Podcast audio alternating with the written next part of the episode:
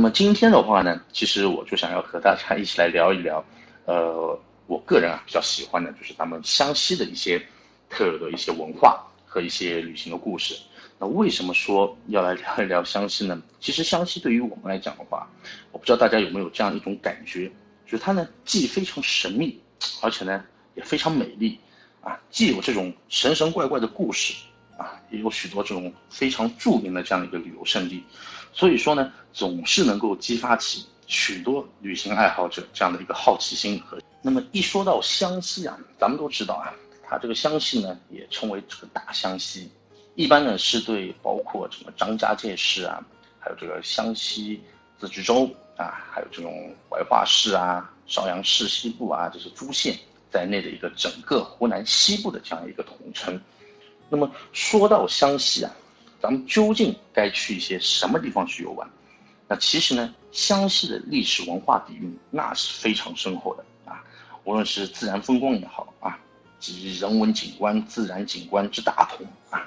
著名风景区啊，咱们就不谈了。这个是像凤凰古城啊，中国南方长城，对吧？还有这个芙蓉镇啊，什么凤西湖、龙山火焰溶洞这些地方啊，这个就是实在是太多了啊。那么我这边呢，也会在后面，呃，去摘一些相对比较有特色、比较著名的一些景点，到时候呢，给大家来分析介绍一下。那么说到湘西一些神秘的东西呢，哎。这个自然最具有代表性的啊，大家应该也是能够猜得出来的，那就是我们的赶尸文化。呃，如果说你在这个湘西的神秘的山村小店去投宿的话，很有可能就会看到这种死尸走路啊，这个听上去很吓人、很恐怖啊。就当天亮之前啊，小客厅前啊摇摇晃晃的走来这一行尸体啊，尸体呢都是披着这种宽大的黑色的湿布啊。这些披着黑色的湿布的尸体呢，有一个就是手持铜锣的活人，这个活人呢，就是在当地啊被称之为赶尸匠。那么其实说是赶尸匠，还不如说他们这个叫领尸匠，因为啊，他是一面敲打着这个手中的小阴锣啊，一面领着这群尸体往前行走的。那么他们呢是不打灯笼啊，就手中摇着这个一个叫做摄魂铃。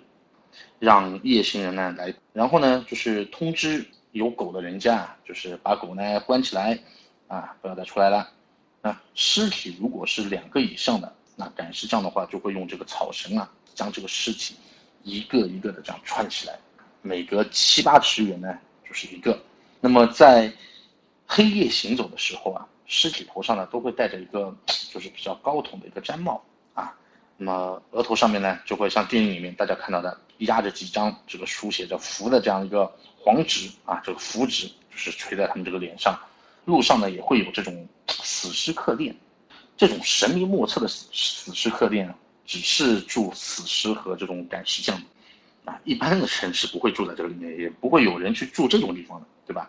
它的大门啊，基本上一年到头啊都是开着的，因为两扇大门板后面呢是尸赶尸匠呢。赶着尸体啊，天亮前就会到达这个死尸客店，然后呢，夜晚再悄然离去。他们一般情况下白天是不会走的啊。尸体呢，都是在门板后面整齐的这个一枪而立。如果是遇上大雨天不太好走路的情况之下呢，他们就会在这个店里面停上几天几夜。那么赶尸匠啊，都有一个关键性的问题，什么呢？就是他这个尸体的防腐，因为赶尸啊，他这个路啊都是在这个山区里面的嘛。少则需要十天半个月，多的话呢，差不多也要有一个月的时间。